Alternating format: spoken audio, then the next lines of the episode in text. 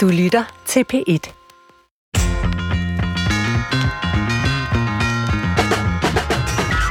I dag har jeg undtagelsesvis blot en enkelt person på Brixen, men øh, det er så til gengæld også sundhedsminister Magnus Heunicke. På Brinkmanns Brix handler det jo om psykologi, om at være menneske i vores tid og samfund, og her er sundhedsministeren selvfølgelig en nøgleperson med stor magt til at påvirke diskussionen om, hvordan vi har det, og med ansvar for at bidrage med løsningsforslag angående sygdom og mistrivsel. Det skal ikke bare handle om konkret politik, om forlig og budgetter i dag, men også om de mere grundlæggende idéer om sundhed og sygdom. Velkommen til Brinkmanns Brix. Og hvis jeg må være lidt øh, lige frem her fra begyndelsen, så vil jeg sige, at øh, det der med at tale med politikere, det handler jo tit om, at de har værdier, og måske ikke så mange idéer længere. Der er langt mellem de store visioner, og i stedet er der masser af debat om, ja, også kroner og øre jo. Man kan også blive lidt træt af den her politiske journalistik, hvor det handler om øh, det politiske spil og spin, som dominerer på bekostning af en egentlig idédebat. Derfor vil jeg i dag forsøge at nærme mig netop idéerne, der skal forme Danmark, når det drejer sig om vores sundhed, ikke mindst vores mentale sundhed. Det går så i dag ud over Magnus Heunicke, som har været venlig og sat tid af til at stille op her. Men øh, nu skal jeg lige tale med en professionel øh, journalist. Det er Magnus jo i øvrigt også af baggrund, men øh, Heide Højer, det der med at interviewe øh, politikere, Måske skal have nogle fif øh, af dig, før vi tænder for gæstens mikrofon. De er jo trænet i at snige sig udenom. Ja, og du er en meget, meget blød mand. Så jeg tænker, det bliver en times reklame for, for, for Magnus Heunicke og Socialdemokratiet. Men Svend, måske skal vi starte med at finde ud af, hvad du egentlig gerne vil vide. Hvad vil du have svar på? Så kan vi starte der. Jamen, vi har jo så tit i vores program talt om øh, de problemer, der er i det moderne samfund, øh, ikke mindst blandt øh, børn og unge, men jo øh, i virkeligheden jo i mange generationer med, med mental mistrivsel med stadig flere, der får psykiske diagnoser øh, mm. og øh, så videre. Og det vil jeg jo selvfølgelig gerne høre øh, sundhedsministeren om. Og så tror jeg også, det skal ikke være et øh, coronaprogram på nogen måde, men jeg vil også gerne høre om erfaringer med at skulle håndtere øh, en så voldsom begivenhed for, for landet. Øh, og ja, om vi kan lære noget af det på længere sigt også. Ja, bare hold dig til én ting, Svend. Så ja, det, det, nemmere okay. at det er sådan, man gør. Ja. øhm, men jeg vil også godt lige høre dig, Svend, inden øh, vi åbner for mikrofonen for, for sundhedsministeren. Ja. Mener du, at det er politisk, altså politikers opgave at sætte rammerne for sundheden i Danmark? Er det ens eget ansvar, at man har et sundt og godt liv, eller er det nogen, der sidder inde på, en, øh, på Christiansborgs ansvar? Altså, rammerne er jo et politisk ansvar at skabe. Ikke? Dem, de skabes jo gennem øh, lovgivning. Hvordan skal sundhedsvæsenet indrettes? Hvor mange ressourcer skal der tildeles? Hvordan skal det bygges op? Det er jo ikke op til øh, en enkelt person at afgøre det. Og så kan man også sige, rammerne vedrørende alt muligt, der har betydning for vores liv og trivsel. altså, hvordan vi skaber skole og uddannelse, hvordan vi indretter arbejdspladser. Øh, det er jo også op til i sidste ende øh, en politisk beslutning, hvordan det skal se ud. Det betyder selvfølgelig ikke, at enkeltindividet er øh, ansvarsfrit vi har selvfølgelig alle sammen øh, også et ansvar for vores eget øh, liv og vores øh, sundhed og for at gøre noget. Men lige præcis hvor de der skillelinjer går mellem, hvad er så at sige, samfundets ansvar, for at sige det lidt forenklet, og hvad er ens eget ansvar, det kan jo rykke sig og rykker sig også historisk. Og der er jeg jo spændt på at høre Magnus Heunicke, hvordan han ser på det. altså, hvem der har ansvar for hvad og hvornår, når det drejer sig om den psykiske trivsel. Nu har vi sendt et par år, ja. og øh, jeg ved ikke, hvor mange gange vi har haft gæster, der sidder og brokket sig over mangel på ressourcer. Det ene og det 73, andet. Og det, jeg har talt dem op. det ene og det andet sted, tredje sted. Og vi burde jo have lavet en liste, og så sagt, det her det er, hvad du skal gøre ind i Sundhedsministeriet. Vi har svarene. Vi har haft alle mulige eksperter igennem. Men øhm, Svend, det har vi ikke gjort. Sådan en liste har vi ikke lavet. Men hvis du nu skulle bruge din skarpe hukommelse, hvad er det så egentlig, både du og så alle vores mange gæster mener, der skulle have været anderledes? Ja, der er i hvert fald sådan nogle nedslag, man kan lave øh, i nogle centrale spørgsmål, der har været op at vende. Og det drejer sig jo dels om det, man kunne kalde accelerationssamfundet. Altså den her, det her højhastighedssamfund, vi har. Øh, kunne vi sænke farten lidt? Så har vi talt meget om de her unge mennesker, som jeg allerede har været inde på, der har meget høje niveauer af stress. Senest mål i den nationale sundhedsprofil skyldes det, det pres, vi udsætter dem for.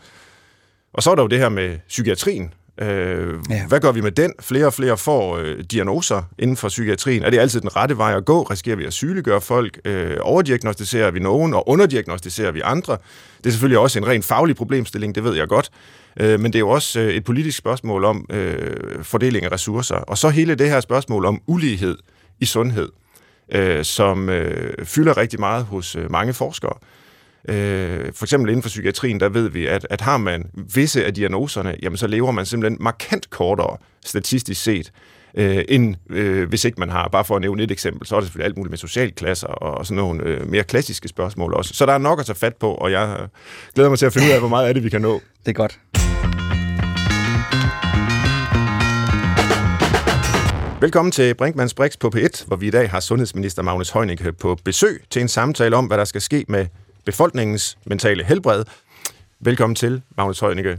Mange tak. Og tusind tak, fordi du øh, stiller op her. Og jeg håber, vi kan have en samtale altså med højt til loftet, ja. og uden at detektor kommer rendende bagefter, eller andre, og holder dig op på sådan helt konkret okay. øh, alle mulige øh, små detaljer, men altså lidt de, de store idéer. Ja. Hvad er øh, sygdom og sundhed, og hvordan øh, får, vi, får vi det bedst muligt i det samfund, vi har her?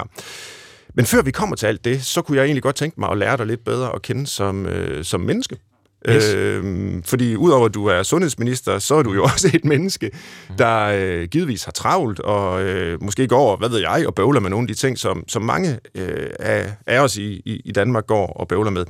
Men sådan helt grundlæggende, hvor kommer du fra, Magnus Heunicke? Hvor er du vokset op, og ja. Ja, geografisk, socialt? Ja, hvordan? Men jeg kommer fra Næstved, ja. og øh, jeg, jeg, øh, vi, er, vi var tre børn i familien, og jeg er mellem, mellembarnet. Og jeg har læst om, hvad der vil sige at være mellembarn, og det passer, jeg passer virkelig, virkelig godt i det der, Nå. øh, hvor man skal male mellem den ah. mindre og den store, og forældrene, øh, der bliver uvenner med den ene og den anden. Og, ja, og det... Øh, jeg sagde ikke så voldsomt meget som barn. Jeg tror nok, folk vil sige, at jeg var lidt en genert øh, dreng. Okay. Og når jeg tænker tilbage på sådan mine øh, aftener dernede i Næstved, så var det sådan cykle rundt med mine venner og besøge dem og, og hyggede os. Og så er det meget sjovt, når jeg så på vej hjem tit, øh, så kan jeg simpelthen huske, altså så mange gange, sådan en indre, hvor jeg sådan drømte, tænkte, tænkte hvis man holdt et pressemøde, og, for, og hvad kunne man så sige, hvordan ville, hvordan ville det være, når man, hvis man kunne, var en, der holdt pressemøder. Det tænkte virkelig, du på der på... Jeg virkelig afspillet jeg ved ikke, hundredvis, altså sådan, måske tusindvis, er det rigtigt? på cyklen der i Næstved, som øh, altså sådan en ung teenager der, hvor jeg begyndte at læse lidt avis eller se lidt fjernsyn. Hvis nu man stod og skulle holde et pressemøde, hvordan ville man så og, og, og det var et politisk pressemøde, ja, der i tankerne? Klart. Det var ikke det var sådan, landsholdsspiller i ja, det kan være alt muligt. Jeg tror faktisk, det kunne være alt. Det kunne være, okay. hvis den her, det her problemstilling, der nu er, man taler om, det var jo tilbage jo, det var i starten af, eller i 80'erne der, ikke? Um, de ting, vi talte om der. Hvis ja. nu man skulle sige noget der, hvordan ville, så, hvordan ville man så gøre det? Ja, ja. det men det er ikke noget, jeg skulle sige til nogen overhovedet, faktisk. Det er først første gang, jeg overhovedet siger det, men, men Nå, det, det, det var sådan, det godt spillet ind i min... Vi er glade for at levere breaking news her ja, om, okay. øh, om din baggrund. Nå, så du havde altså ideen om, at øh, det der med at stå, selvom du beskriver dig selv som en lidt generet øh, dreng, der, der sådan mailede, og måske ikke var i, i første linje ja. selv, så havde du alligevel øh, drømmen om at, ja, at stå der en dag. Drømmen. Ja. Men det var jo ligesom, Øh, altså, det var ligesom, når man står med en, en deodorant eller en hårbørste foran spejlet og drømmer om, at man er en popstjerne. Det var ikke sådan noget, som jeg følte var særlig realistisk. Men, Nej. men øh, det var noget, jeg synes var en, var en sjov, fan, spændende fantasi, tror jeg, man må sige. Ja. ja. Var du øh, politisk aktiv øh, fra en øh, tidlig alder? Ja, ikke sådan i vildt tidligt, men jo, altså fra de største klasser meldte jeg mig ind i DSU, og min, ja. øh, mine øh, forældre var også øh, aktive, og det så det, og min, ja, så, så øh, det meldte mig ind der. Jeg havde også mange andre interesser, men, men jeg var med i DSU, og det var skøn tid, hvor jeg lærte rigtig meget. Og fik jo også, der er jo sådan noget, altså, der får man jo sådan noget, hvad hedder det, talekursus og sådan noget, så man, øh, jeg talte alt for hurtigt, også fordi jeg var lidt måske generet og nervøs, så jeg talte simpelthen for hurtigt. Så det har jeg slået sig meget med, men så lærer man sådan nogle, øh, nogle fif til lige, og øh, hvad skal man gøre med hænderne, når man står på en talerstol, og så nogle små tricks, og når man lige går i 8. og 9. klasse, så er det jo fedt at kunne sådan noget der. Ja.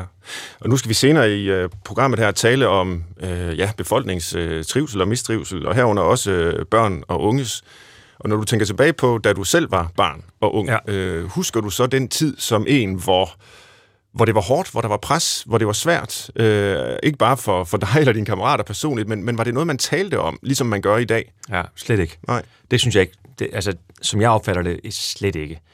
Øh, det, det er da klart, der var der mennesker, der havde problemer, og der var også sådan, altså det var både mentale og andre problemer, men, men øh, jeg synes, at man må vel sige, hvis jeg, altså i hvert fald ifølge min hukommelse, hvordan mm. det var for mig, jeg, jeg var jo ikke, altså man kan jo slå op i, i rapporter og andet også, men, men som jeg oplever det, så var man meget mere overladt til sig selv, og også for nu at sige, det var også ekstremt tabubelagt på, på, på alt det dårlige, på de dårligste måder, således at man kunne gå helt alene. Altså det eneste, man kunne, det var søndag aften der og høre, hvad hedder det, P4 tværs, øh, hvor man Ja. lige kunne høre, at der var nogle andre, der også havde det faktisk lidt svært Ja, det er med, rigtigt, ja. med andet. Men ellers var det jo den lille bitte øh, ventil, man havde. Ellers var du, følte man sig temmelig alene.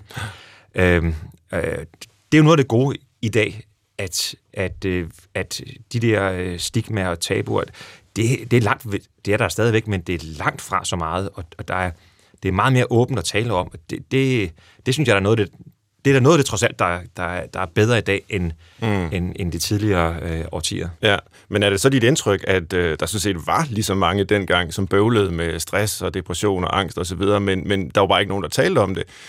Eller øh, var der færre? Og, og, og, og, kan jo flere nu? nu. Altså langt færre, der fik en diagnose. Det Ja, var der jo det bare var der jo. langt, Ja. langt færre. Øhm, jeg tror, man skal passe på med ikke at idealisere det, for når jeg tænker tilbage, så tænker jeg på den der duft af græs og en fodboldbane, når man cykler ud og måske finder en pige at kysse med, og altså alt det, man jo bare synes, men altså det var jo så, det var jo så den ene aften på, i det ens teenageår, som var god. Resten af dem synes man jo, man var forkert og, og alt muligt. Det, så, det er jo nok en grundsub, altså det er nok et grundfundament at være teenager mm. i dag, som altid, og Ja. prøve at finde sine ben, og det er det der normative år, øh, hvor man også føler sig forkert, og, og finde ud af at finde sin vej i det, her besværlige liv. Øh, og øh, det er det også i dag, og det vil det også være fremover. Det skal vi ligesom kunne rumme, tror jeg. Det, mm. det tror jeg er det, er det vigtige. Øh, så, og det skal vi også kunne rumme i dag. Men, men dengang, der... Altså, det, det jo så der i... Jeg er født i 75, så det var der i 80'erne, jeg var sådan et stor dreng og barn og stor dreng. Øh, og begyndte at være teenager der. Det... Altså, der var alt for mange, som samfundet slet ikke fik formået at, at samle ordentligt op, og, og samfundet var dengang, altså, hvad der var af mobning på skoler, mm. som vi bare accepterede. Ja, det øh, husker jeg det, også. Det, det, det er jo faktisk katastrofe, hvad det har betydet for menneskers hele liv. Øh, ja. det har vi jo, noget af det har vi jo faktisk fået gjort op med, så noget af det er jo, er jo blevet bedre. Ja. Og nu er det jo ikke som sådan et uh, portrætprogram, det her, øh, selvom det er spændende at høre om, øh, om, om din barndom og dit liv. Øhm, men, men hvis vi alligevel lige skal køre din biografi lidt længere frem, ja. Så kan man sige, med de der drømme, du havde om at stå på et uh, pressemøde, og det har du jo virkelig haft lejlighed til i de senere år ja. at udleve, kan man sige. Øh, så skulle man jo næsten have troet, du valgte at læse, øh, ja, for eksempel statskundskab. Det er vel den øh, nærmest snorlige vej til øh, en politisk karriere og et ministerium, men det gjorde du ikke. Nej, det var simpelthen, øh, jeg havde gået i gymnasiet, og så var der en af mine gode venner, som havde booket tid til øh, øh, Journalisthøjskolens optagelsesprøve. Det var noget, jeg virkelig havde drømt om. Men jeg havde ligesom fået at vide, jeg ved ikke, altså, der hvor jeg er vokset op i Næstved, der er det sådan, men hvis man har sådan en drøm, får man det kan du ikke. Det er altså bare umuligt. Nå. Der, det er så et lille nåleøje, der skal du både være heldig og meget, meget dygtig, og ingen af os er noget delende. Så det var ikke noget, man ligesom kunne, Det, det, kunne jeg tror, med. det er særligt for Næstved. Jeg ved, jeg ved ikke, om det er, men det er sådan en almindelig provinsby. Det, jeg ved ikke, Ja, okay. okay. det var i hvert fald sådan, vi, det var ikke, altså, det var nærmest sådan, nå, vil du være det? Ja, det kan du ikke lide. No. Så jeg turde ikke rigtig sige det højt. Men så spurgte ham, en god ven fra gymnasiet, skal vi ikke prøve at tage det op? Øh, og så bookede vi tid og tog til Aarhus, og jeg havde min fars, det var, i, det var så i 1997, min fars gamle skrivemaskine med, og jeg havde faktisk blevet tør for, hvad hedder det, slette, nej, hvad det, øh, farvebånd, så jeg måtte ned og finde en butik i Aarhus Midtby, tidligt, tidligere om morgenen, hvor toget kom ind der, og fandt lige det der farvebånd, helt, helt ren held, fik ham banket op, og så gik ind, og, og så kom jeg så ind på den der øh, journalisthøjskole, jeg tror måske, fordi jeg var gået til den prøve helt uden nerver, fordi jeg tænkte, det der er jo bare håbløst. Ja. Nu prøver jeg bare at se, hvor, hvad det er for noget. Og så fik jeg det brev og var kommet ind, og så tænkte jeg, nu, nu når jeg får chancen, så skulle jeg også øh, hugge til. Ja. Og så var det, så var jeg journalist, uddannet journalist og arbejdede, arbejdede faktisk her på Danmarks Radio. Øh, ikke, det var dengang, det var ude i hvad det, TV-byen i Gladsaxe, og så nede i, i Næstved på øh, P4-radioen, øh, og synes, det var vildt spændende. Og, og jeg kunne sagtens have fortsat med det også. Jeg synes Virkelig, det er fascinerende, og, og øh, elsker den der redaktionsstemning, og være på dagens sag og sådan noget. Jeg synes, det er enormt spændende. Ja. Øh, men så pludselig var der en mulighed for at, at repræsentere min kreds Næstved, altså hvor jeg kom fra Næstved-kredsen, for det parti, jeg havde været medlem af som ung. Øhm, ja. Så jeg tænkte, nu må jeg lige prøve det. Det er lidt sjovt at tænke på, altså også hvor vi før talte om forskellen fra dengang og til i dag, at øh, også når det drejer sig om at vælge uddannelse og, gå, og komme ind, ikke, der, der siger mange jo i dag, jamen du kan, hvad du vil, og alt er muligt, du skal bare tro på dig selv. Ja, ja. Og du kom fra et helt modsat udgangspunkt.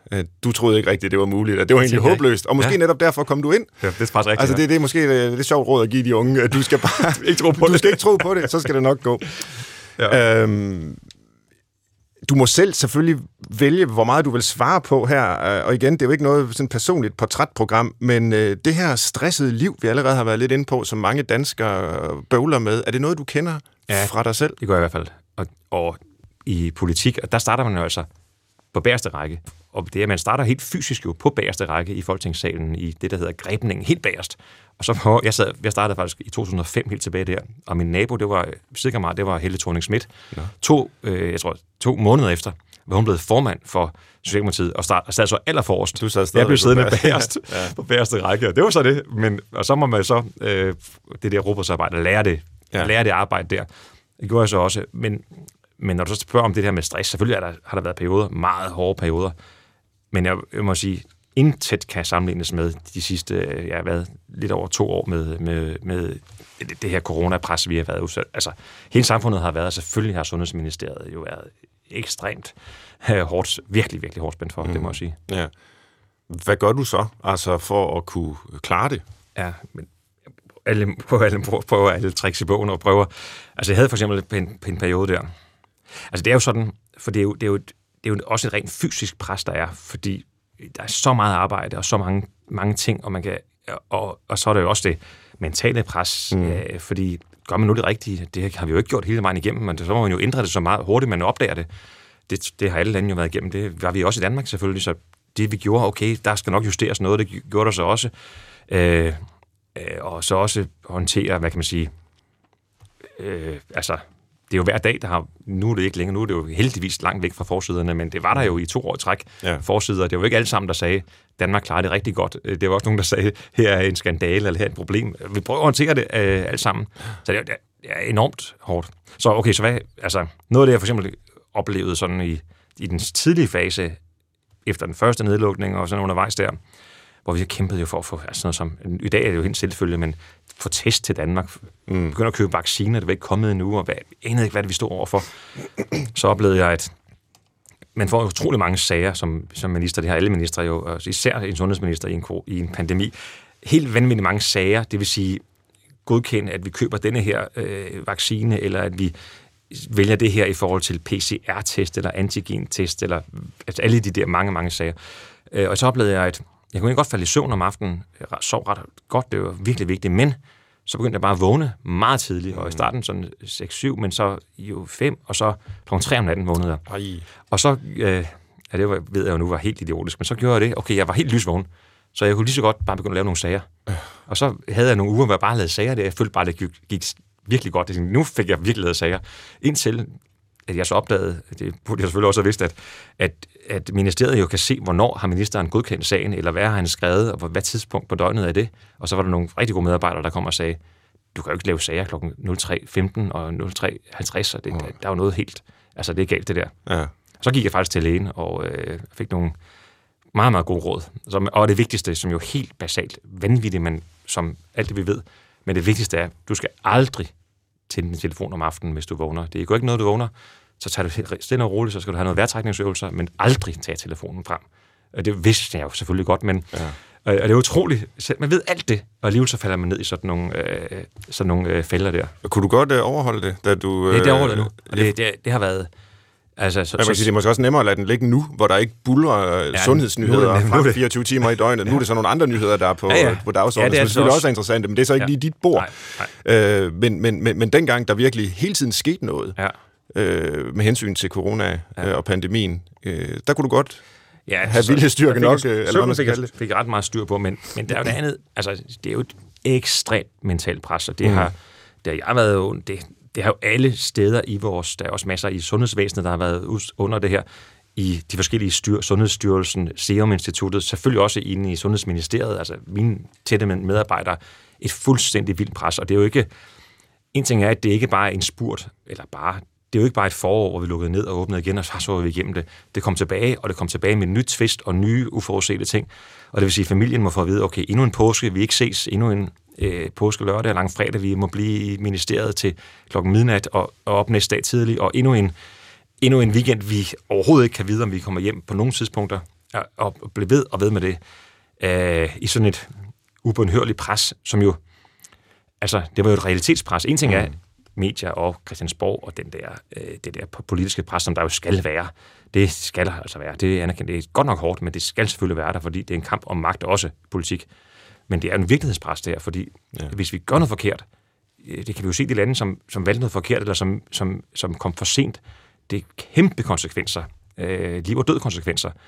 Og det er voldsomt hårdt arbejde med, synes jeg. Så, så der fik jeg også hjælp til, øh, sådan det mentale hjælp til at, at, at stå igennem det. Ja, okay. Jeg har talt med en psykolog undervejs, jeg gik øh, flere gange og fik, altså, fik nogle virkelig, virkelig gode værktøjer, det må jeg sige. Og, så det er jeg virkelig glad for. Øhm, og, ja, altså, det er jo også sådan, hvis, man, hvis det mentalt er så presset, og det fysisk er så presset, men jeg tror også, man må sige, nogle af de der pressemøder, vi talt om, jeg har i hvert fald mødt mange mennesker der, sådan på gader og stræder, der kommer og siger nogle meget søde ting, men de siger også, du så godt nok smadret og træt ud på tidspunkter i det der, under den her pandemi. Og det gør jeg jo. Jeg var jo smadret og træt. Ja. Øh, men man skal jo være klar stadigvæk. På, ja, ja. Øh, og hvis man selv er en kat, og, og, og, så ender man med at have måske en kortere lunde, eller en, en, en lidt mindre overblik, og det, det går bare ikke. Man er nødt til. Og så, så er det også nogle, så jeg lærte også noget med, øh, altså igen sådan noget med åndedræt og sådan, øh, og, og kunne lave nogle øvelser, sådan nogle, sådan nogle øh, nogle gange meget, det lyder meget, meget, meget simpelt, men, men det er virkelig, altså, øh, kan kun anbefale det, hvis man er udsat for sådan et, et pres der, og, og, og få noget hjælp til det. Ja. Lad os lige bare runde øh, hele corona-håndteringen øh, ganske kort her. Altså, det er ikke det, vi har i fokus i udsendelsen, men jeg bed mærke i før, at du sagde, at det var jo ikke alt, vi gjorde, der øh, var enighed om for det første, men det var måske heller ikke alt, vi gjorde, der var det rigtige at gøre. Ja.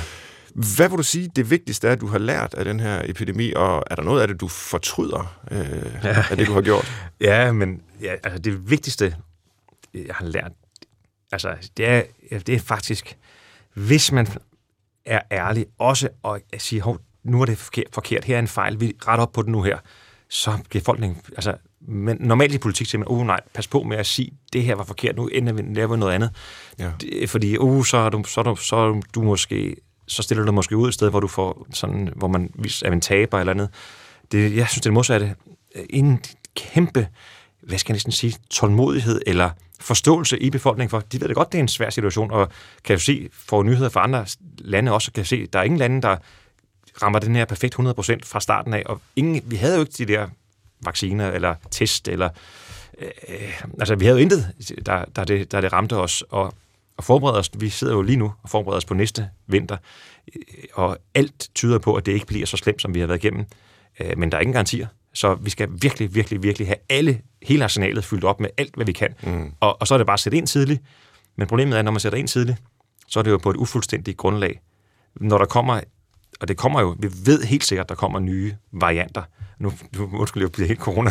Ja, nej, men det gør ikke noget. Ikke, men det, det, det, vi ved, at der kommer nye varianter, det gør der. Ja. Øh, øh, alle håber jo, at det bliver sådan omikron-agtigt, øh, og, og noget, som vores vacciner virker imod, men det gives der ingen garantier imod alt tyder på, at det ikke, vi slet ikke kommer i nærheden af, af, af de tidligere, altså den første mm. Wuhan-variant og Delta-varianten, som jo virkelig trak spor, ødelæggende spor efter sig i hele verden.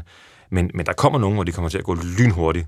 Så der er altså mere sætte ind lynhurtigt. Det er jo sådan noget som, okay, hvilke vacciner er det, vi skal bruge lige til dem her? Hvordan skal vi vaccinere præcis den her del af befolkningen, som, som, som, øh, som, som skal have den her ekstra beskyttelse, så det så vores sundhedsvæsen kommer igennem vinteren, næste vinter bedre, end det kom her.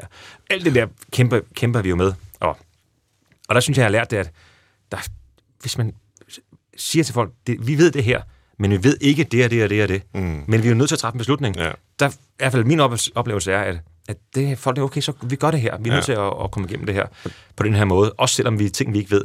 Og, men så kræver det så også, at vi så med det samme, hvis vi opdager, hov, omikron opdagede vi jo den, med vores vaccinedeltagelse, så kunne vi faktisk godt åbne samfundet op, så gør det med det samme, vi opdager, at, at vi faktisk kan mm, det. Ja. Men det tror jeg også er i, i tråd med, hvad, hvad psykologien vil sige. Altså, det er faktisk ikke tillidsvækkende at være skråsikker. Ja. Det er langt mere tillidsvækkende at udstråle jamen, den usikkerhed, der nogle gange er. Øh, og det kan folk jo sagtens øh, acceptere. Det var første del af spørgsmålet, hvad du ja. har lært. Den anden del var jo, om der var noget, du har fortrudt. Ja, masser af ting, jeg har fortrudt. Altså, det, der er kæmpe lidt. Jeg har, jeg skriver dagbog, så jeg, jeg har rigtig mange ting, jeg fortrudt i min dagbog, men, men, men øhm, altså, det er jo alle mulige, alle mulige små øh, øh, og større ting selvfølgelig også. Øhm, rigtig, rigtig mange ting. Jeg ved ikke, at de skal... Altså, øh, Nej, men det behøver ikke at være sådan en konkret øh, gennemgang ja. af, af sagerne Nej. der, men, men noget, jeg i hvert fald har tænkt på, øh, der, der, der har været en diskussion, øh, sådan, måske lidt overordnet, jamen det er jo det her med, at øh, jo, men et er jo den fysiske sundhed. Ja. Et er at begrænse udbredelsen af en virus, ja. men der er jo altså også noget, der hedder den mentale ja. sundhed. Og hvad nu, ja. hvis det er et nulsumspil. Øh, forstået på den måde, at jo bedre man beskytter folk mod at blive smittet, jamen desto mere må man jo, i hvert fald i den tidlige fase før vaccinerne, isolere dem. Ja. Øh, der var jo plejehjem, der var sågar hospice, øh, hvor, hvor, hvor folk ikke kunne få besøg. Øh, altså selvom de lå jo og var terminale patienter. Jeg fik ændret det, det hospice der, men jeg var det, også... Det, det, det ved jeg, men, ja, men det jo sådan bare en af de der ja, ja, konkrete det er symptomer på det, det her. Ikke? Altså, ja. øh, hvor man siger, mener du, at de ramte balancen rigtigt der? Ja, ikke med, med hospice. Og nogle plejer overimplementerede også de regler, vi egentlig ja. har sat op. Men med, øh, man kan jo sige... Altså, nu taler, jeg taler jo rigtig meget også med mine europæiske kolleger. Nogle lande har været i langt, langt hårdere, langt, langt hårdere forløb. Nogle regioner i nogle lande har jo været decideret altså i tilstande af virkelig, virkelig sådan mental chok over, mm. at alle har familiemedlemmer, som er, er døde alt for tidligt med, øh, med, øh, med, med øh, og på grund af corona. Og man kan sige, når, når jeg taler med dem om de her spørgsmål, så siger de jo også, jo, men hvad det betyder mentalt i familier, at samfundet ikke var der for dem, at sygehusene blev overbelastet i en grad, hvor at man ikke kunne tage fat, hjælpe øh, kræftbehandling, hjælpe de helt basale ting, som vi ved er der for os. Det, det er jo også en mental op, opsamling, som er enormt svær. Ja. Og så, så det, altså, det er lidt det bedste, damn, damn if you do, ja, and damn if you don't. Det, det, det, det vi skal jo bare så gøre for, hvad vi kan, for vi ikke kommer ud af det her igen. Men vi havde bare ingen værktøj, vi havde ingen våben, fordi vaccinerne jo kom jo først efter, i Danmark blev det jo to bølger, eller undervejs i anden bølge. Ja.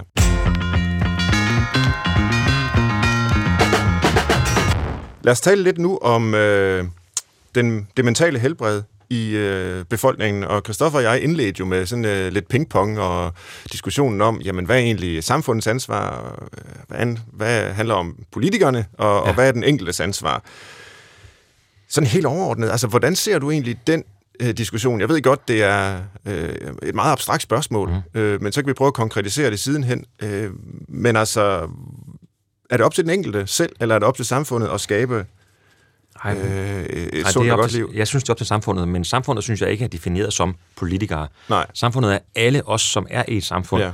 Og øh, øh, så politikere har et kæmpe ansvar. Ikke kun sundheds, sundheds vi har et kæmpe stort ansvar, især i psykiatrien selvfølgelig, men, men der er jo også på vores skoler i det præstationssamfund, som er i vores øh, skoler, øh, vores kulturliv og fritidsliv, som er fremragende i Danmark, som har været hårdt ramt af corona, hvor vi stadigvæk ikke er gode nok til at, at, at sikre, at når drengene og pigerne begynder at komme i puberteten og blive teenager, jamen så dropper de ud af de der fritidsaktiviteter. Det er både det, det er både, som, altså det er både dem, der spiller fodbold og håndbold og går til spejder og øh, laver øh, sådan endnu mere kreative ting. Det, de dropper altså bare ud mm. af de der fællesskaber, som vi ellers synes er så vigtige og det, altså, der er vi altså, der, så, så det er alle mulige dele af samfundet, hvor vi kan være bedre til at, øh, at nedbryde det her. Og den sidste ting, jeg vil sige, det er, for i alle, det er faktisk både unge, men det er jo faktisk alle aldersgrupper, har vi jo ensomhed som, en, øh, øh, som er et kæmpe stort problem. Og, og, og, og det er et problem for den enkelte, men det er også et samfundsproblem. Og vi kan ikke, det kan man ikke lade være op til den enkelte at løse. Det skal mm. vi jo række ud, og det, og det kan jo du heller ikke sige, at politikere skal løse ensomhedsproblemet. Nej. Det skal vi jo alle sammen øh, ja. gøre. Vi kan bare se sådan som ensomhed, hvad det betyder for større risiko for at have få alvorlige sygdomme, som ikke bliver opdaget i tide. Og øh, altså det, det er enorme, øh, enorm risiko, som, som vi altså bare tillader sker, at man mentalt, man mentalt har det dårligt, og at man også fysisk øh, får det dårligere. Mm. Så, så jeg synes, det er, jeg synes, på ingen måde, man kan lægge det over på skuldrene på den enkelte, men, men som samfund må vi, ja. og det er alle i samfundet, tage det ansvar. Det kan jeg godt forstå, at man kan ikke lovgive sig ud af ensomhed, for eksempel. Altså, der ja. kan man ikke sige, at det er politikernes øh, ansvar alene at løse det. Øh, det er et, et samfundsanlæggende, og, og samfundet er mere end politikerne øh, i sagens natur. Men, men har regeringen øh, alligevel ikke nogen idéer eller planer for, hvordan vi kan øh, få et bedre mentalt helbred i Danmark? Jo, jo det har vi. Og, jo, øh, og, og noget af det, det er netop at sige, at vi skal ud over vi, jeg, jeg, jeg sidder jo lige de, altså nu her og forhandler med partierne om en sundhedsaftale. Der er nogle øh, tiltag i det, men der er også andre ministre, der forhandler med andre øh, forligskredse og partier om, eller andre ordfører om andre elementer. Øh, men det vi skal i hvert fald gøre, det er, at vi skal række ud. Vi kan, vi kan ikke sige, at nu finder Christiansborg en anden løsning, og man laver et, det, der hedder et doorstep, står ude foran et andet øh, mødelokale og siger, nu har vi lavet den aftale, nu er det her problem lykkedes. Der er jo ingen, der, er ingen, der tror på, at det kan lykkes sådan. Mm. Øh, vi er jo nødt til at række ud og sige, okay, hvad skal der til for, altså, for at vi får de der stærke fællesskaber til at, og, øh, at fastholde øh, de unge menneskers interesse og lyst til at blive der, også når nogen begynder lige at droppe ud, og, man, og, og, øh, og måske der er for mange lektier i skolen til med, og for meget pres på. Du skal du virkelig fokusere på, du skal måske i gymnasiet eller tage en anden ungdomsuddannelse, så nu skal du virkelig tage dig sammen. Det er nok en god idé, hvis du ikke lige bruger så meget tid på din fritidsaktivitet. Det er jo det dummeste råd med at give en ung menneske. Mm. Øh, det, det burde jo være det modsatte, man sagde til dem. Du skal virkelig fastholde det, for det er så godt, du er aktiv. Og der kan jo godt være nogle modsætninger der også øh, med, med, med folkeskolereformen, som der så også er blevet slækket lidt, eller revideret ja, lidt på, kan man ja. sige. Ikke? Men der var jo meget lange skoledage. Øh, så noget af det her sådan selvvalgte fritidsliv og, og fællesskab, man kunne have der, har jo simpelthen været vanskeligere ja, at få tid til. Ja. Ja, øh, så, så, så det kan godt være, at man ikke direkte kan sige, at det er en politisk opgave at skabe øh, mental trivsel som sådan, men det er jo som vi var inde på også i begyndelsen, en politisk opgave at skabe ja, rammerne for, at det er muligt. Og det er både de tidsmæssige rammer for den enkelte øh, familie, den enkelte øh, unge menneske eller barn, men det er jo også de rent fysiske rammer. Altså, kan man finde en svømmehal så at gå til svømning i, mm. eller er der, er der en fodboldbane, eller er der de øh, aftenskolelokaler, hvor man kan sidde og, og altså, min datter, hun, hun har lige gået til film, og fordi jeg simpelthen lavet nogle små kortfilm, og vi så den anden dag. Men man er så lykkelig over, selvfølgelig over produktet er hyggeligt at se, men at der har været sammen med andre venner på ja. samme alder nogenlunde, har rønt, og lært nogle nye at kende, og det er jo det der, man er glad for som forældre. Det er jo ikke lige produktet, men at de lærer det knop eller lærer det dribling, men det er jo, at de har nogle venner at være sammen med. Det er det vigtigste overhovedet øh, som, som forældre. Og det, ja, de går op i noget, ikke? Ja, altså, præcis. Som, det er skønt ja, jo. Mm, helt sikkert. Øhm, jeg ved godt, det er et kæmpe stort spørgsmål, men jeg kunne godt tænke mig at bede dig om at reflektere lidt over sundhedsbegrebet. Ja. Altså, når man er, er minister for øh, sundhed, så har man måske nogle tanker om, hvad sundhed overhovedet er. Og det er øh, enormt abstrakt, men, ja. men hvad er egentlig sundhed for dig? Ja, ja det hænger, altså for mig hænger, er, er sundhed lige med altså noget andet abstrakt, nemlig livskvalitet, men, mm. men faktisk også livsglæde. At vi har et liv, og indtil videre er der ikke så meget, der tyder på, at vi har mere end et liv. Så lad os nu få det, få det øh, allerbedste ud af det, og vi ved bare, jamen, øh, hvis, hvis der er, og det kan både, det, og det er sådan set både fysisk og mental sundhed, det rammer os alle, eller vores nærmeste. Der er ingen, der går gennem livet uden det. Så det er et grundvilkår i livet. Så får vi nogle redskaber til at håndtere, til at takle det, øh, så, øh, og det kan jo være, det kan jo være konkret hjælp i, på et sygehus, men det kan jo også være øh, hjælp til at tage noget i opløbet, og hjælp til at nu leve med den her, det her grundvilkår. Og, og, og, og øh, jamen, for mig at at det, det er sundhed. Det er jeg er nervøs for, når man taler om altså sundheds, eller det, jeg synes er forkert, når sundhedsbegrebet bliver, bliver sådan rejst, det er, at vi nogle gange risikerer, at det bliver et helt noget, ingen kan leve op til overhovedet, og det bliver sådan nogle, hvad skal jeg sige, sådan et sundhed, sundhedsapostelagtigt, hvor vi siger, det er det, der her er den rette vej, og alt andet er, du kan næsten se næsten hver dag, der i aviserne en ny ting. Nu skal du gøre sådan, det er det her, du skal gøre. Ja. Og vi render rundt og siger, okay, så er det det, vi skal, og nu er det det modsatte, vi skulle sidste år, men nu er det så det, vi skal. Øh, og vi vil så gerne det her. Men, men øh, i jagten på et eller andet perfekt, sundt liv, øh, jeg tror ikke, at sundhed er en jagt på et perfekt sundt liv. Det er i hvert fald ikke sundhed. Jeg tror, sundhed må være at sige, nu vi er her. Det er, der, der er mange ting i vores liv, som vi faktisk kan gøre noget ved. Men det er først og fremmest ved at erkende, at det er der, og at det er et grundvilkår, at vi skal håndtere dem. Ja. Jeg tror, øh, at WHO har sådan en definition af sundhed, der går tilbage til deres, en af de første, øh, Karl øh, Evang, tror jeg, han hedder, eller Evald, øh, en, en, en norsk øh, øh, sundhedstænker, øh, tror jeg, han var, som definerede sundhed ikke bare som det at være rask, øh, ikke bare som det at være mm. symptomfri, men som at have sådan øh, en tilstand af fuldstændig fysisk, mental og social velvære. Ja. Og det lyder jo rigtig godt. Det, lyder næsten, altså næsten det, men, lyder, men, det lyder så smukt, men ja. det er ikke næsten, hvis du siger det, der er jo ingen, også, der er jo ingen nogen mennesker, der, der synes, at det har jeg. Nej, det er det. Altså, så vi er alle sammen lidt usunde, ja. Øh, eller meget ja, usunde, ifølge ja, den definition. Ja, så kan man, det, det er næsten for hårdt at høre. Det lyder så smukt, det der, men... Og så men, er vi alle sammen lidt forkerte. Ja, ja og, og, og, og det er vi jo så, men, men, men, øh, men er det så forkert? Hvis det alle, vi alle sammen er det, så er det måske mm. det rigtige. Ja. Men øh, at, at, altså, hvor meget fylder det egentlig øh, for en minister, der, som du siger, løser sager, og nogle gange gør det klokken øh, tre om natten, indtil ja. han så stoppede med det? Ja, ja. Øh, men altså have de her sådan grundlæggende diskussioner om, jamen okay, vi har et sundhedsvæsen, øh, vi har læger og psykiater, der behandler folks somatiske og, og psykiske lidelser og sådan noget, men hvad mener vi overhovedet ja. med sundhed? Altså har man tid til overhovedet at have den slags ja. refleksioner, udover at, at du sidder og har dem i, i radioen nu? Ja, desværre alt, alt for lidt, desværre. Jeg elsker, når vi har tid til det. Vi har sådan nogle, gang, nogle interne møder i ministeriet, med nogle, hvor vi prøver at få sådan nogle ting på dagsordenen, men det er desværre for lidt, fordi du ved, så er der et samråd, man skal til, og så skal man i, jeg skal, efter vi har snakket her, skal jeg i folketingssalen, og alt det der, det er jo sådan noget, altså, der er hele tiden, det er en ubundhørlig kværnen, det, ja. det her. Øhm, øh, øh, øh, men det er så vigtigt, at vi, vi hæves op, så, så, så, så det har vi ikke nok tid til. Jeg synes sådan set også, det kan, man kunne godt efterspørge, at nogle af alle de, at, at, at det er ikke fordi, jeg har da også selv indkaldt til samråd, da jeg var i opposition, og det er helt relevant at gøre det, det, det er et godt redskab i vores demokrati, men det kunne jo også godt være, at man skulle have diskussioner i Folketinget. Altså det kunne være, at, at, at sundhedspolitikere skulle have de drøftelser også, frem for at sige, at her er der en patientgruppe eller en patient, som har oplevet noget, som er dårligt. Det er der jo, altså, det er også en uundgåelig del af et stort sundhedsvæsen. Det er, at der også begås fejl. Mm. Så frem for at finde det, så sige, lad os på, hvordan lærer vi af det, og hvordan har vi de, hvordan definerer vi, øh, hvad, hvad er det for nogle retninger, Danmark skal, skal tage øh, fremover på de her sådan store grundlæggende diskussioner, det, det synes jeg godt, det kunne savne lidt, at vi har lidt mere plads til og lidt mere fokus på. Og når man nu er minister for hele sundheden, om jeg så må sige, både den fysiske og den øh, psykiske, hvor meget fylder den psykiske så? Fordi der er jo øh, kræftpakker og ja. altså alvorlige sygdomme, der skal tages af, og så er hele coronaen, som vi har snakket om. Mm-hmm. Øh, og, og så er der det der med den, øh, den psykiske sundhed og, og, og de diagnoser, øh, vi har. Ja. Altså, hvor højt står det på dagsordenen? Ja, men det, det fylder faktisk meget, og det, det er jeg glad for, at det gør. At det, at det, jeg er sikker på, at det ikke, det ikke har gjort altid, men mm. det gør det. Vi har, vi har lige modtaget fra Sundhedsstyrelsen og Socialstyrelsen sådan et meget, meget stærkt fagligt oplæg til en 10-årsplan for psykiatrien. Ja. Fordi der er gået nu faktisk 10 år til den seneste plan blev, blev lavet, som havde nogle rigtig flotte mål. Mindre tvang i psykiatrien, øh, øh forbedre øh, levealderen, du også var inde på til at starte med, sådan mm. nogle elementer hvor man bare må sige, at det er ikke rigtig lykkes. Nej. Det er ikke rigtig lykkes. Øh, så der er jo noget, der gør, man, man ikke gør godt nok. Altså medarbejderne, de gør en kæmpe indsats.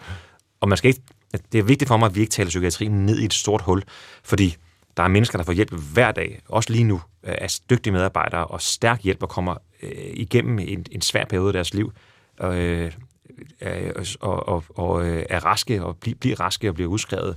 Øh, men der er jo desværre også alt for mange, som bliver kommer ind igen, og nogle gange endda ind med i retspsykiatrien, fordi de næsten et råb om hjælp til, at vi, vi, de bliver udskrevet for tidligt, og der er ikke nok ja. ressourcer, der er ikke nok senge, der er ikke nok... Øh, altså, systemet er der ikke for patienten, så psykiatrien er nødledende, men bare vigtigt for mig at sige, at den er stadigvæk, altså der, der er masser af mennesker, der får hjælp i psykiatrien. Ja. Men hvorfor tror du ikke, at de her mål bliver indfriet? Jamen, altså, øh, faktisk noget af det, der handler om det her med, med Danmark er jo et af de lande, vi får stadigvæk, altså, vi får stadigvæk kritik fra øh, menneskerettighedsorganisationer og øh, menneskerettighedsdomstolen for vores øh, fasthold, altså bæltefixeringer for eksempel. Mm. Og vi er et af de lande, som stadigvæk bruger det langt mere end mange andre. Øh, og for mig så er det jo, altså, det er ikke fordi, at, at man aldrig kan bruge tvang i psykiatrien, men der er jo selvfølgelig grader, og vi bruger det alt for meget. Men så har man så prøvet, fordi man er så kun fokus på, at billeder skal, skal, skal, skal, tages, skal tages væk, og det er jo godt, men, men man er ikke fokus på alt det andet, der skal ske. Og så er der nogle afdelinger, som siger, at så i stedet for at have et bælte, så har vi seks mand, som står og holder øh, fysisk øh, fastholder en patient. Øh, øh, og det kan da være en patient, som, som er udsat for nogle øh, overgreb, øh, som er en del af grund til, at der er den diagnose. Ja. Så det vil sige, at det er et langt større overgreb på patienten, plus det er jo stadigvæk en øh, magtanvendelse over for, over for en patient. Så man har prøvet, jeg tror, man har tænkt lidt, som jeg kan se det i hvert fald, tænkt lidt for snævert på at, at tage én ting ud, mens du så ikke har taget de andre ting med, og så ender man jo bare med at flytte problemet en lille bitte smule, man har nøjagtigt det samme problem. Mm. Og det er det, vores mål er i hvert fald at i at lave den her 10-årsplan, og jeg håber virkelig, og jeg tror også, partierne har lyst til at være virkelig stor interesse i at være med i det, og det ved jeg også, at de forskellige patientorganisationer har, ja. til at få løftet psykiatrien år for år igennem, igennem de sidste, næste 10 år. Hvad er sådan de, øh, de store øh, ambitioner, du har med hensyn til den her 10-årsplan? Ja, men det er den ulighed, der er i sundhed, som vi kan se. Den er der også i det somatiske, altså på kræftpakker ja. og andet, men den er der i særlig grad på psykiatrien. En enormt stor øh, ulighed. Jeg mener, den er, den er helt der er ingen, der kan forsvare, at, at i et land, som jo ellers har lav ulighed, det er jo godt, vi har det, synes jeg, mm. øh, der, øh, men, men øh, der er så gigantisk en ulighed, og, og øh, at hvis man har nogle diagnoser, jamen så har du nogle liv, som på alle områder, alle parametre bare, hvor du har, hvor du har øh, mindre sundhed, også på ting, som ellers burde ikke overhovedet være en del, øh, være en del af, af diagnosen. Øh, så, så der er, altså gå op med den, øh, den ulighed, og så den anden ting, det er, vi skal være bedre til at forebygge især de unge mennesker. Der, vi får grebet dem for sent, og altså når jeg har talt med, jeg var ude og besøge nogle af de her øh, spiseforstyrrelser, afdelinger og sådan noget, når jeg taler med nogle patienter og deres, deres forældre, jamen det jeg hører, det er, de har vidst det i fem år det her, og de har råbt om hjælp, og de har ikke fået hjælpen. Og så ender det med en indlæggelse, en, og, og du ved, nogle gange er det jo indlæggelse med sondemad, det er jo kæmpe store indgreb ja. på, på, på et, et ungt menneske, hvis hele ungdommen jo så er, er, er, er jo nærmest i ruiner, og komme ud af det der, der er jo, det, også der kan vi jo lykkes at komme ud, og det, også der lykkes det jo, men, men de kommer ud, de, de får, vi får fanget dem op alt for sent, og det er en kamp overhovedet at, at få den hjælp, der skal til. Så der, der skal vi altså være, være bedre til at få forebygget der. Du lytter til Brinkmanns Brix på P1. Gæsten er i dag sundhedsminister Magnus Heunicke, og jeg er verden, der hedder Svend Brinkmann. Vi har også, som altid, vores tilrettelægger, Christoffer Heide Højer, med. Øh, hvordan synes du, jeg klarer det her semipolitiske interview? Jamen, har du fået svar på dit spørgsmål? Dit indledende spørgsmål? Kan du huske det overhovedet? Mit indledende spørgsmål, det, det kan jeg ikke. Nej, men det, det er der gået Det er derfor, jeg har dig, så ja. du kan holde mig i ørerne. Nej, men det er egentlig godt ved... Fordi det har vi virkelig været inde på mange gange i vores øh, Brinkmanns Brix, det, her, det er ungdom. Det står jo forholdsvis øh, dårligt til. Og det seneste forslag, jeg så, det var, at nu skulle de så bare have psykologhjælp. Og ja. det, skulle, det skulle nærmest øh, kastes ud over ungdom, at øh, så snart du havde en anelse angst, så kunne du blive henvist, og du kunne hurtigt komme afsted, og du kunne få lige så mange gange, du ville nærmest. Og, men mm. det ved jeg, Svend også har problematiseret. Er det overhovedet løsningen? Altså det her med at kigge mere på individet, ens egne problemer, ja. og hvordan det står til? En, jamen, jeg, jeg er glad for, at du siger, jeg, jeg synes, det er en enormt Du kan spare nogle penge her. Lige ja, det er, ikke, det er ikke for grund af penge eller noget andet. Det er simpelthen, fordi det er en enormt spændende samfundsdiskussion her. Og det er jo, øh, altså, øh, vi, jo, vi er, og der har vi jo bevæget os over i, fra at have den her sådan pædagogiske øh, synsvinkel, hvor vi, hvor vi alle sammen har et fælles ansvar. Det ligger jeg jo i, i, i, og, i, i pædagogik, at vi har vi er en gruppe, vi har et ansvar for den her gruppe for hinanden, øhm, til at, hvad kan man sige, individualisere ansvaret, og, øh, og dermed så skal vi også have en individuel, individuel hjælp til den enkelte, som så er et forkert sted, øh, føler vedkommende. Ja, ja, og, og, og der er vi, altså, det, den udvikling, hvis den fortsætter, det kan aldrig lade sig gøre at løse det, og det, jeg tror ikke, det kan være, det er ikke godt for nogen. Og, og øh, altså, vi, i øjeblikket, vi kæmper en kæmpe kamp for, at psykologer gør en stor... Altså, der, jeg har jo selv lige sagt, at jeg, jeg har, har øh, gået til en psykolog i, i den her periode, og øh, hvor jeg glad, meget, meget glad for. Og øh, masser af venner og, og kender masser af unge mennesker, som har haft stor, Der er ikke nogen, der ikke har været til psykolog efterhånden. der er også mange, der ikke er, men, men, men der er mange, der er. Og, altså, jeg synes, det vil være ærgerligt, hvis vi siger, at deres arbejde ikke er relevant eller Absolut. ikke er vigtigt. Så, så det er bare, det er det. Og, øh, men, men allerede de ordninger, vi har, og der har vi jo udvidet det, men selv da, det er jo enormt vanskeligt at få psykologer nok, og så ender det bare med, at man ender på en venteliste. Men for ligesom at vide, når du skal egentlig have en psykolog, øh, fordi dine problemer er i den karakter, men du kan ikke få en, for du venter.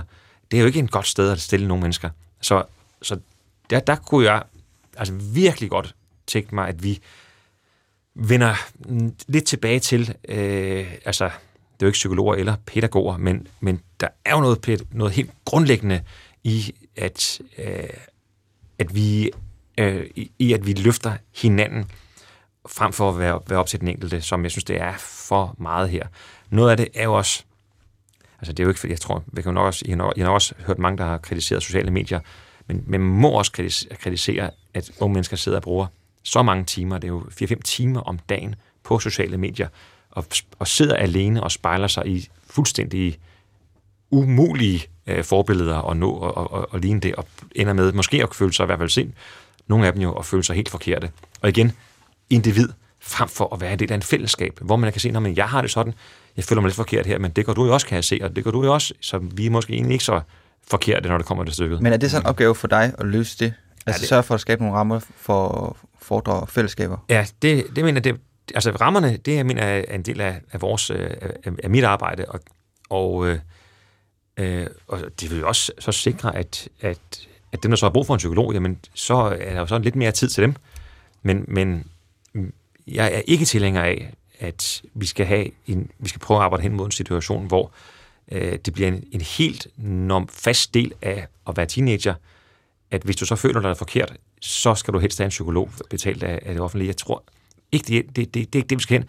Og bare for at sige, og det var det, vi altså, at være ung menneske, ja, hvis man føler sig fuldstændig perfekt som ung menneske hele vejen igennem, jeg tror, det vil jeg ikke anbefale, at man gør. Jeg tror, det er meget sundt, at man også reflekterer over ting, man synes, hov, der er noget her, jeg må lære af, eller gå ind i mig selv og finde en bedre version af det her, fordi det her, det, her er ikke god, og her, er, her gør jeg noget forkert. Det er ikke kun de unge mennesker, kan det vi sige, som har brug for at tænke sådan en gang imellem. Men det er jo faktisk, øh, jeg tror, ifølge nogle undersøgelser, er det op mod hver anden 19-årig unge kvinde, der har gået til psykolog øh, på et tidspunkt i, i, i deres liv. Og det er jo mm. helt enormt høje tal, ja, det, ja. som er altså, nærmest usammenlignelige med dengang, øh, jeg er også fra 75, ja. øh, at vi var 19. Ja. Øh, så der, der er sket et eller andet der, og man skal selvfølgelig have et meget øh, sten, hårdt og koldt hjerte for at ville nægte unge mennesker adgang til noget, der kan hjælpe dem. Og det, det er jo ikke det, der er pointen. Jeg har selv været ude og været kritisk over for øh, den her tanke om øh, fri øh, psykologhjælp øh, til alle.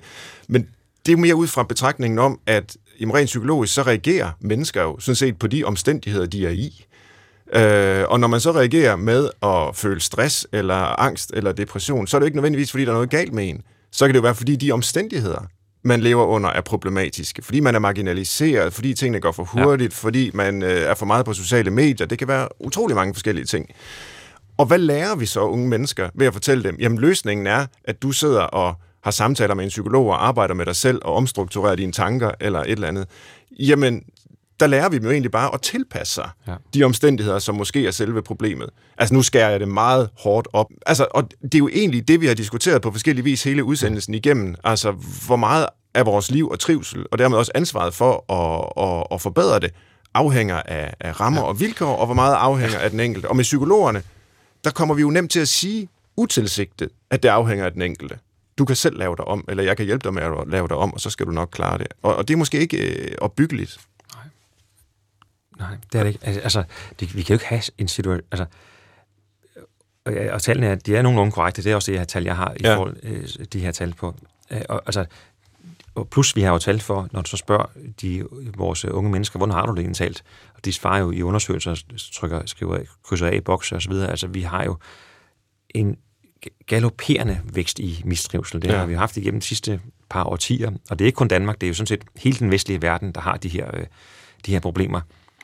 Øh, men alt andet, når vi har det, alt anden sundhed, der kigger man jo ikke kun på, så lad os prøve at, at, at lappe på det. Man kigger Nej. på, okay, hvad er årsagen? Kan vi prøve at forebygge lidt bedre? Hvad er det, der går galt her? Og, der, og derfor er at hvis man kun på ensidigt kun kigger på, at vi skal have endnu mere psykolog, det, det skal der for nogen, men, men men vi skal da, det er da langt bedre for alle at sige, lad os prøve at forebygge.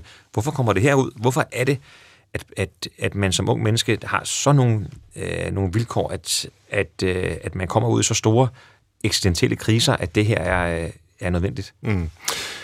Og så kan vi måske nå her øh, mod slutningen, der er øh, ikke så mange minutter tilbage, og tale om, hvordan vores land kunne se ud, hvis øh, vi skulle løse nogle af de her problemer, og ikke bare sende os alle sammen til psykolog, men, men måske var en situation, hvor det ikke var nødvendigt at gå så meget til psykolog. Og øh, der kan vi tillade os selv lidt øh, utopisk tænkning. Mm-hmm. Altså, hvis nu vi havde alle øh, ressourcer, øh, også økonomiske, til at indrette vores øh, liv og, og land, som vi ville, hvordan vil du så vælge at gøre det, Magnus Heunicke, i forhold til at, at skabe det bedst mulige øh, liv for os? Ja, men, men øhm, det, det er et super spørgsmål. Jeg, jeg vil sige, for mig det er nu ikke, altså, det er jo ikke fordi, vi, vi, altså, vi har aldrig været rigere i Danmark. Vi har mm. aldrig haft flere penge. Jeg ved ikke, altså, så utopia, så skulle vi have, altså, vi må kunne lade sig gøre, det, det skal kunne lade sig gøre her. Vi, det, det, det, men det kræver altså, at vi, at alle øh, at vi alle siger, alle dele, det er det politiske del, alle dele af vores samfund siger, det, det her, det skal vi gøre op med nu her. Og øh, at vi ser hinanden, men jo også, at vi har en, en samtale med hinanden om den der jagt på det perfekte liv, og hvis man så ikke har det af forskellige årsager, jamen så er det helt galt. Det, det, det holder jo ikke. Det, livet er ikke perfekt. Og, og øh, der er noget i vejen helt fra, øh, altså i, helt fra fra børn, øh, altså fra, fra den første graviditet og videre op, at alt omkring os bliver, nu skal det være perfekt, det skal være den perfekte graviditet, den perfekte. Det, det findes jo ikke i vores liv. Tænk mm. tilbage på vores eget liv. Der er jo ikke nogen, øh, nogen livsfaser, der, er, har, kun er perfekte. Der er, vi begår fejl, og omstændighederne gør noget, der er mere besværligt og andet. Det er et grundvilkår i livet. Og det må vi ligesom langt bedre kunne hvile i, og det, det kan man jo gøre, uanset hvad der er, hvad der er af midler. Så vil jeg sige, noget som når vi så bruger mange penge i det offentlige, vi bruger enormt mange penge, både på sundhedsvæsenet og på andre dele af ting for at hjælpe de unge mennesker, og så, så, så, så synes jeg også, at, at der er vi simpelthen for blinde for at sige, jamen, øh, altså, det, der er for meget karakter lidt af nogle projekter, frem for at sige, grundlæggende styrke substansen af det, som unge mennesker går op i, og kan lyst til at bruge deres energi og deres tid på sammen med deres øh, mm. venner. Men det er måske også nogle andre ministerier, vi skal have fat i, fordi altså, ja. som sundhedsminister, der sidder du med, med, med folk, altså det gør du ikke personligt, men med et ministerium, der har ansvar for folk, øh, når de så at sige er blevet syge, er kommet til læge på hospitalet, til øh, psykolog, eller hvad det måtte være. Men hvis det nu skyldes de her rammer og vilkår, vi, vi snakker om, jamen så skal vi have fat i undervisningsministeren, hvis der skal gøres noget ved folkeskolen. Vi skal måske have fat i øh, beskæftigelsesministeren, hvis det er fordi folk bliver syge og bliver sendt til jobcenter øh, i aktivering, eller et eller andet, som nogle undersøgelser tyder på. Ikke? Altså du, du samler jo ligesom op, kan man sige, ja. og dermed øh, måske ikke den rette at spørge om det her. Nej, men, men, øh, men, men, men så, og ministeren, men det er jo også alle de, de systemer, ja. vi har, de medarbejdere, vi har, de, altså, men jo ikke kun det, jo også os selv, fordi Danmark, vi har en stor offentlig sektor, og den synes jeg gør en kæmpe indsats, men det er jo også os selv. Det er jo også os selv som forældre til børn i skolen eller på, i, i institutioner, som, som naboer. Det er jo også os selv, og vi kan jo gøre op med os selv. Skal vi have det land, hvor vi skal presse, presse, presse? Øh, øh, eller skulle vi måske øh, sige, det her, det her land, vi er faktisk ret godt glade for det, men der er nogle mentale udfordringer, kæmpe, som kun bliver større, hver gang der kommer en ny generation. Og lad os gå op med det. Og, og øh, der skal man politisk hold gøre, fra politisk hold gøre noget, men, men man skal jo altså også, som menneske i det her land, har man også et ansvar, ikke kun for sig selv, men jo også for hele den kultur, den øh, måde, vi er på og taler på øh, om og med hinanden. Tror du, at næste gang den nationale sundhedsprofil bliver opdateret, øh, der var resultater her øh, i det tidlige forår, ja, som var indsamlet i 2021, ja. og så har den også meget, været meget i 17 meget negativt, og, og i øh, 14, ja. tror jeg det var, og i 10 og længere tilbage. Ikke? Det var tredje år. Ja. Tror du, at næste gang den kommer, at øh, det så vil gå den rigtige vej? Fordi hver eneste gang er det gået den forkerte ja, vej. Ja, det er det. Ja. ja. Tør vi tro på det? Ja, altså, jeg tror, det, det, altså på nogle parametre skal vi gøre øh, i forhold til rygning og de her, de her elementer, der skal vi have knækket de her. Og, vi skal have, øh, og debutalderen, både for at starte med at ryge og, og, og alkohol, det skal vi have rykket op. Øh, men, men når det handler om det mentale, øh, så tror jeg, det, det tager et længere, længere træk. Det, altså, man, ville ønske, at der var lige tre ting, man kan gøre. Mm. Men, men det er der ikke, fordi så bliver det kun symptombehandling, og vi er jo nødt til at, at have fat i den her forebyggelse. Men det kunne, kunne virkelig ønske, at, at for jeg, jeg ved, det er, det er et kæmpe tema, når man, altså, jeg er rundt og holder, stå i foredrag og så videre, det er et kæmpe stort tema, nemlig øh, unges mistrivsel. Det er det. Øh, og alle har familier, alle har vores egen familie, eller i hvert fald nogen, vi kender rigtig godt, har oplevet det her. Så alle kender det, har det inde på livet. Øh, så, så, så, øh, så, så, så der er masser af strukturer, der skal ændres, og der skal øh, forbedres, men, men grundlæggende så kommer det også ned til en til, hvordan er vi forældre, hvordan er hvordan er vi kolleger, hvordan, hvordan øh, er vi frivillige forskellige steder, hvordan gør vi sådan, vores børn kan være med og tage ansvar for hinanden. Det er jo sådan nogle helt basale ting, men det betyder, der enormt meget. Så jeg vil ikke bede dig om øh, tre øh, quick fixes eller sådan noget her, øh, fordi du siger, det er et længere og sejere træk end som så, og det, øh, det synes jeg er ærlig snak, og givetvis også sandt. I stedet for, fordi vi slutter altid med en liste i okay. det her program med tre gode råd, og ofte så er det sådan en uh, satirisk liste, hvor vi vender op og ned på det, vi har talt om hele udsendelsen igennem. Og øh, jeg ved godt, du ikke er forberedt på det her. Nej, men nej. Jeg, vil, jeg skal komme med? Øh, okay. jeg, nej, men jeg vil simpelthen bare spørge dig om, ja. om tre gode råd til at få et liv som dig. Hvis man, Som gerne mig? vil, hvis man gerne vil være som Magnus Heunicke, det vil sige cykle rundt i Næstved med drømmen om at holde pressemøder, ja, så gør det. Og, og 30 år senere holde det ene pressemøde efter det andet. Jeg altså vil på ikke den måde vil ikke opfyldt alle sine drømme. nogen. Jeg vil ikke anbefale, at nogen skal gå den vej der. Men, men hvis øh, man alligevel gerne vil det, hvad, hvad skal man så gøre? Er det sådan noget med... Øh, ja, du nævnte jo faktisk øh, et lidt sjovt råd tidligere. Øh, tro ikke på det. Det er håbløst. Ja, Og så kan du komme ind på journalisthøjskole. ja, ja. ja. Øh, Det er lige min ånd, det der. tror ikke på det. Ja. Ja, det er det nok, ja. Ja, ja. Øh, øh, ja, hvad, skal jeg sige? Jeg synes, det, altså, jeg, jeg tror så, noget, noget jeg vil prøve rigtig meget i hvert fald, det lykkes jo ikke altid, men, men altså, det lyder helt vanvittigt, men, men altså, når, altså, have nu lidt fokus på, på det lange sejtræk. Man har lyst til, alle har lyst til hele tiden at være til stede i og, være, og, og stemple ind, og alt det der har vi lyst til. Men, men, men man mister fokus på det lange sejtræk, så kig nu lidt længere frem, øh, lidt længere frem i, hvor er det, vi skal hen. Og der er jo ingen, alle steder undervejs, der slutter man undervejs. Det gør jo ikke så meget igen, hvis, hvis, øh, hvis man har det lange sejtræk. Og det sidste, det, det tror jeg vil så være, at øh, det tror jeg må, må være, vi må prøve alle sammen at behandle folk ordentligt, og også dem, der er uenige, og, og at når man er politiker, så er der nogen, som simpelthen jo får deres daglige hyre, får deres løn for at prøve at vælte ministeren. Det er jo, en, det er jo et vilkår, både nogle medier og nogle øh, politi- en opposition og sådan noget. Det er jo en vilkår. Øh, men det er jo ikke kun som politiker. Der er jo alle mulige job, hvor der er en konkurrent eller en intern i organisationen, eller nogle andre, som siger, at vi vil egentlig godt overtage det her marked eller andet. Så det kender alle, det her. Så det er et livsvilkår, men derfor kan man godt behandle folk ordentligt. At, øh, og, øh, og, og, og, og gør man det, så bliver det faktisk sværere at være i opposition. Øh, så, så det var nok det sidste råd. ja, det er ikke dumt. Øh, tak for det, Magnus Heunicke.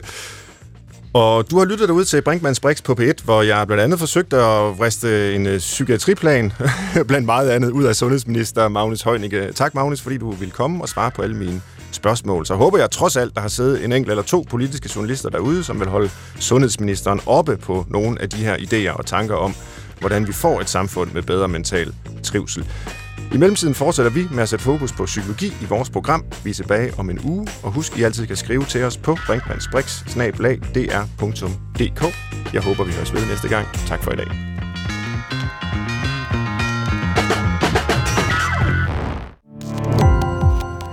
Gå på opdagelse i alle DR's podcast og radioprogrammer. I appen DR Lyd.